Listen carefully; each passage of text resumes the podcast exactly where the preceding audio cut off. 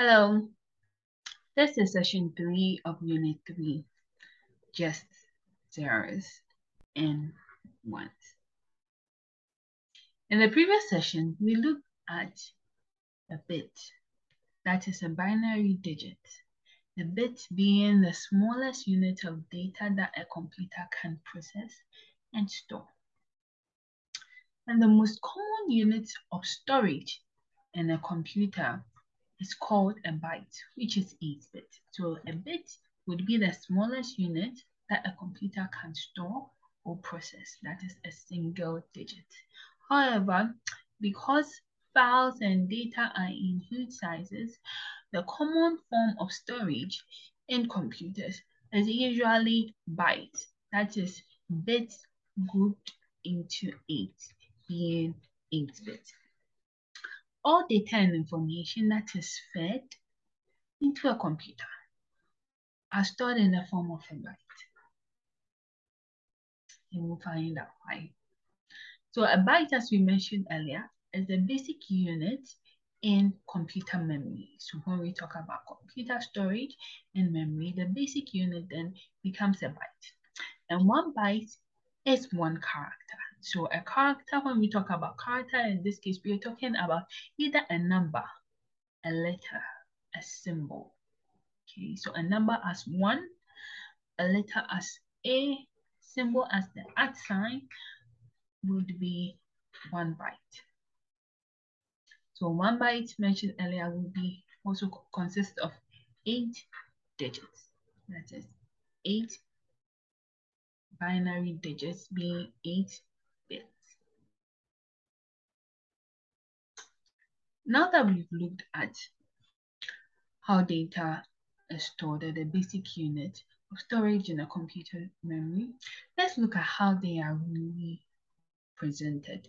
And these are the ones that we are usually familiar with or we would come to know more of as we work with computers and as we store information in computers, be in our phones or our laptops. So we have a byte. We also have the unit kilobyte and then megabyte, gigabyte, terabyte. There are higher forms after terabyte, but we would only be considering up to terabyte. A kilobyte being a thousand bytes, right? I believe you've heard of kilo before, just like in kilometer, kilogram which is all a thousand of that unit. So a kilobyte is a thousand byte. That is a 10 to the power 3. A megabyte is a 10 to the power 6, being a million. Okay. A gigabyte is a 10 to the power 9, and a terabyte is a 10 to the power 12. So knowing all this, let's look at a kilobyte. As you mentioned earlier, a kilobyte is approximately equal to a thousand bytes. So let's look at converting 8 kilobytes, KB, to bytes. How do we do this? 8 kilobytes would be 8 kilobytes times 1000 and it would give us that 8,000 bytes. Again, let's look at vice versa, converting 1,500 bytes to kilobytes.